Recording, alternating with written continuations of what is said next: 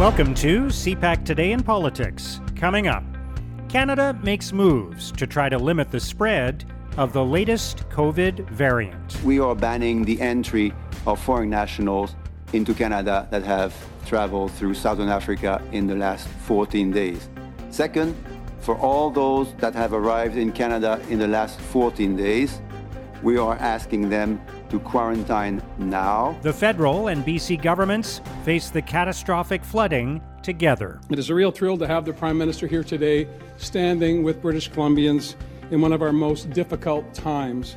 And it's having government to government meetings, as the one we just concluded, uh, having a flyover and visiting with people in Abbotsford, as Minister Farnworth and the Prime Minister did today, that brings this issue home for all Canadians. And the new Chief of the Defense Staff talks about the challenges he's facing. I think the biggest change you're hearing from Wayne Eyre is where we go from here is wherever the government tells him to go from here. And that's different than what we've been hearing in terms of, you know, sometimes publicly, but clearly privately, in terms of resistance with, within the military leadership about uh, against having civilians uh, sort of dictate what has to be done to change the culture in the Canadian Armed Forces.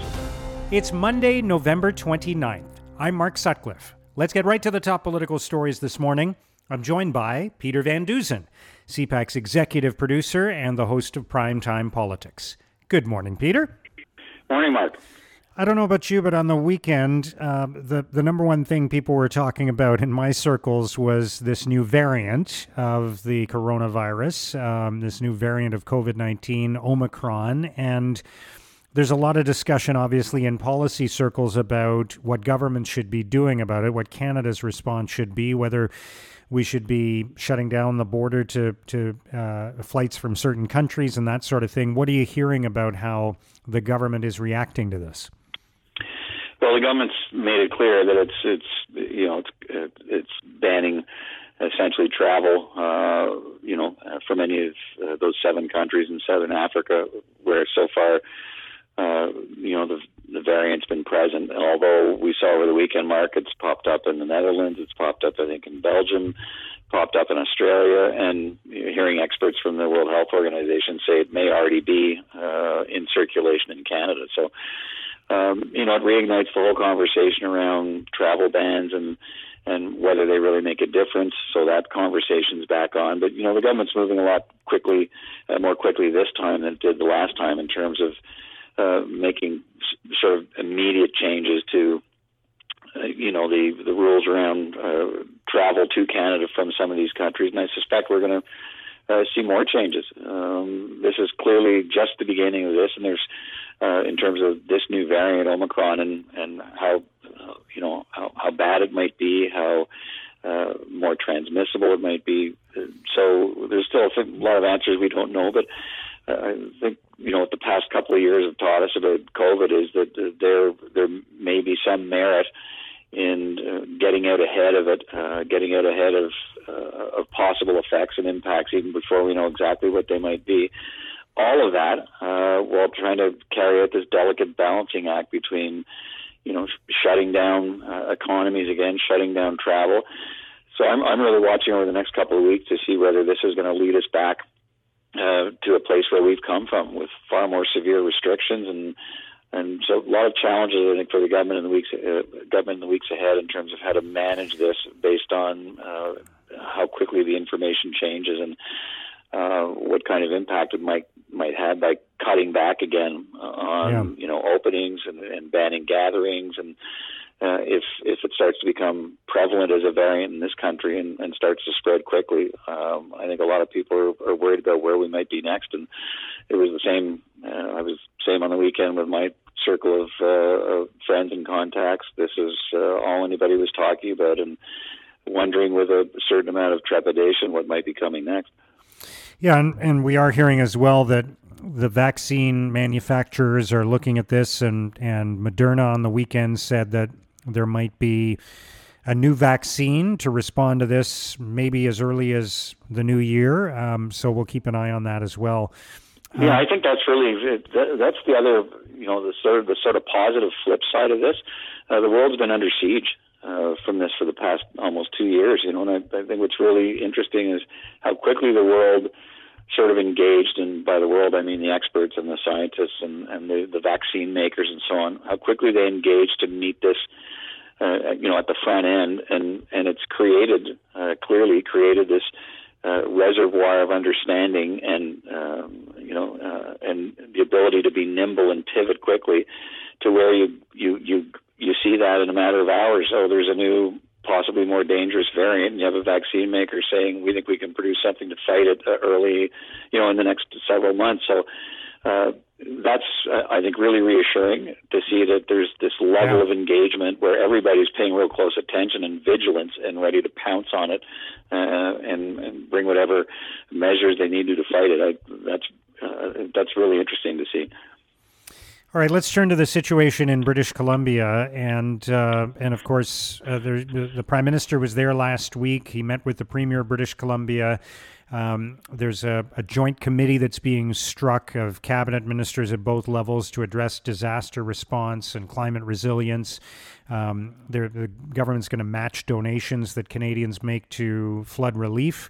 Um, so uh, I think one of the interesting themes arising from this is just uh, the, the immediate action that governments are needing to take and the cooperation that's required to respond to a crisis like this, not just an immediate crisis, but but future challenges that we're going to face as a result of climate change.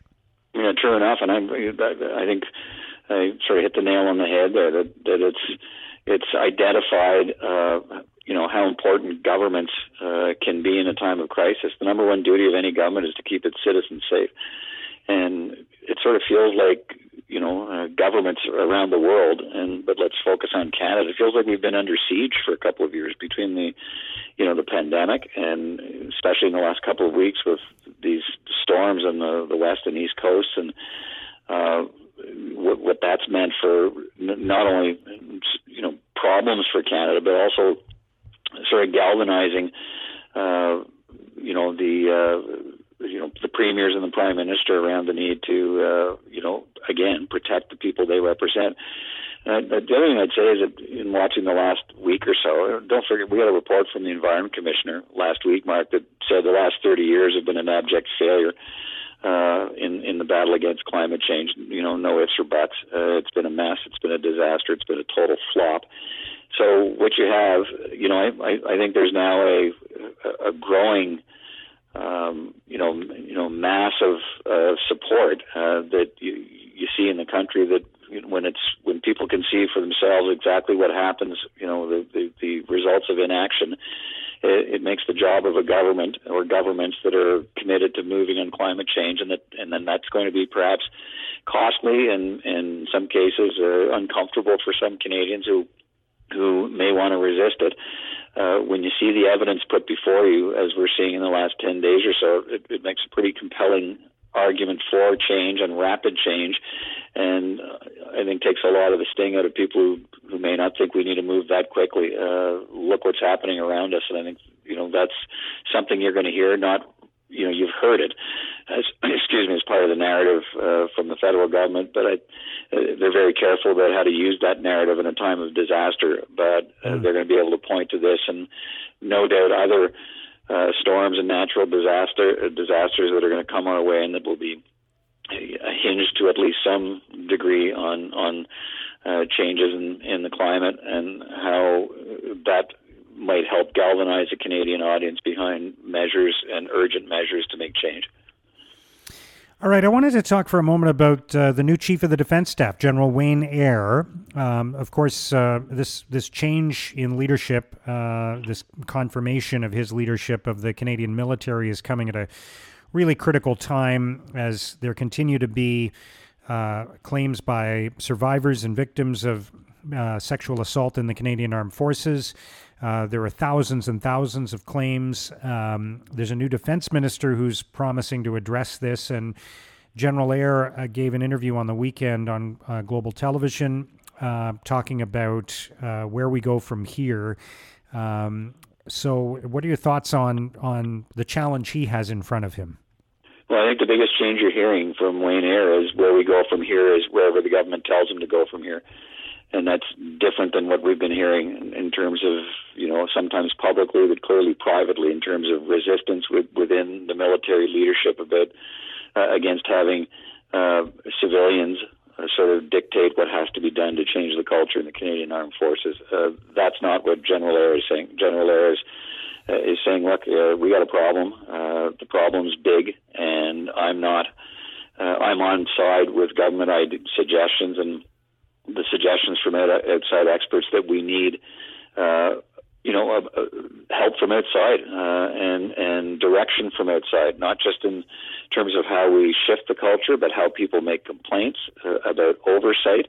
Uh, this used to be a thing where you know keep your hands off the Canadian military. Government should have nothing to do with oversight in the military, and so this is not about government oversight. This would be about independent bodies overseeing the actions of the Canadian military um, with a view to exposing these kinds of problems that we've seen over the last number of decades and, and giving members of the Canadian Forces an outside um, organization uh, to which they can report their complaints and, and move their grievances up the line without having to worry that their careers might be impacted. So General Eyre is, uh, is saying the kinds of things that clearly, you know, got him appointed to the job permanently, which is uh, this is an open book as far as he's concerned in terms of the problems and how to deal with them. I'll take all the help I can get, and reinforcing the notion that you know military leaders respond uh, and report to their civilian leaders. The direction of the forces you know, is is is ordered by the men and women of, of the Canadian Parliament that make decisions about uh, where the Canadian forces should be uh, going, what kinds of missions they should be involved in, and that they're not this entity unto themselves. And that's the kind of thing that you know uh, we we didn't hear a lot from previous commanders. There was always this idea of trying to you know walk this middle line where we need to be able to do our jobs and we can't be interfered with. Uh, this is a different tone we're hearing that uh, an acknowledgement that uh, the place is a mess and that it's going to need a radical change in, in supervision and in direction uh, to get it back to what it needs to be to represent Canadians. All right. And just quickly as we wrap up, Peter, I wanted to draw attention to the fact that uh, we're expecting today the government will table a new bill to ban conversion therapy. And it looks like this is going to be an enhanced version of a bill that that was was put on the table previously, but uh, it didn't pass before Parliament was dissolved ahead of the September election. So, what are you expecting on that? Yeah, that bill died in the Senate uh, in the dying days of the Parliament before the election was called. Two things to watch for, Mark, uh, in the bill today. It's going to be more extensive than the past bill. So the government has seen an opportunity here uh, where they almost got the last one through, uh, but it wasn't as strong as this one. It dealt with a ban on conversion therapy uh, for uh, people uh, 18 and under. This one is going to be a ban on conversion therapy for including adults, so that's a that's a that's a change. And the other thing I want to watch for is to see how quickly the government can move it through. This is one of their priority bills they wanted to get through before Christmas. Uh, will they be able to do it? We know in, in the last parliament, roughly half of the conservatives uh, were uh, in support of the bill to ban conversion therapy, and the other half were, were against it. Uh, the NDP and the Bloc were on side with the Liberals. This is going to be a more forceful bill, but the indications are that uh, this time I think there'll, there'll be even more conservatives uh, supporting the passage of this bill. The question is, will they be okay with passing it as quickly as possible? Can it make it before Christmas? I think right now it's a maybe. Okay. All right, Peter. We'll see what happens. Thank you so much for joining us today. All right. Thanks, Mark. Great to talk to you. That's CPAC's Peter Van Dusen. Now, here's what political columnists and commentators are writing about today. In the Hamilton Spectator, Jeffrey Stevens argues we should probably stop calling the Liberals a minority government. Stevens writes, it would be more accurate to call them a flexible majority government. The last thing the Liberals, New Democrats, Bloc, or the Greens want is to face the voters again not for at least two years. Only the Conservatives will bluster about defeating the Trudeau government, but that is an act. They have nothing to gain and everything to lose by even contemplating forcing Canadians into another trek to the polls. In the Toronto Star, Robin Sears argues the success of Germany's new coalition government offers lessons for Canadian politicians. Sears writes Germany had its latest election a week after ours. This week, they released a 177 page set of specific policy pledges with detailed agendas and timeframes. The new German coalition used the time between Election Day and this week to hammer out a strong and united government, drawn from both left and right. The political union displayed ambition, coherence, and policy competence at its launch, and has since unveiled an impressive framework. In an editorial, the Toronto Sun considers David Suzuki's apology. The Sun writes Alberta Premier Jason Kenney, among others, called for David Suzuki to retract his remarks about pipelines and apologize. To his credit, the scientist did just that, saying any suggestion that violence is inevitable is wrong and will not lead us to a solution to the climate crisis. Point taken. But let's hope it was taken by other activists, some of whom go to extreme measures in their climate activism. Protest must be safe and respectful. Suzuki was right to take a step back. Other activists should pay attention. Now, here's what's coming up on today's political agenda. The Prime Minister will speak with the Premier of Nunavut. He will also meet with Irwin Cotler, the Special Envoy on preserving Holocaust remembrance and combating anti Semitism.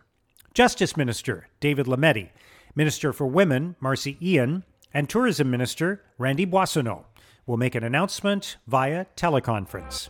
And NDP leader Jagmeet Singh will be in Montreal to meet with the Quebec Federation of Labor. And that's CPAC Today in Politics for Monday, November 29th. Tune into Primetime Politics tonight on CPAC for coverage of all the day's events. Our podcast returns tomorrow morning. Have a great day.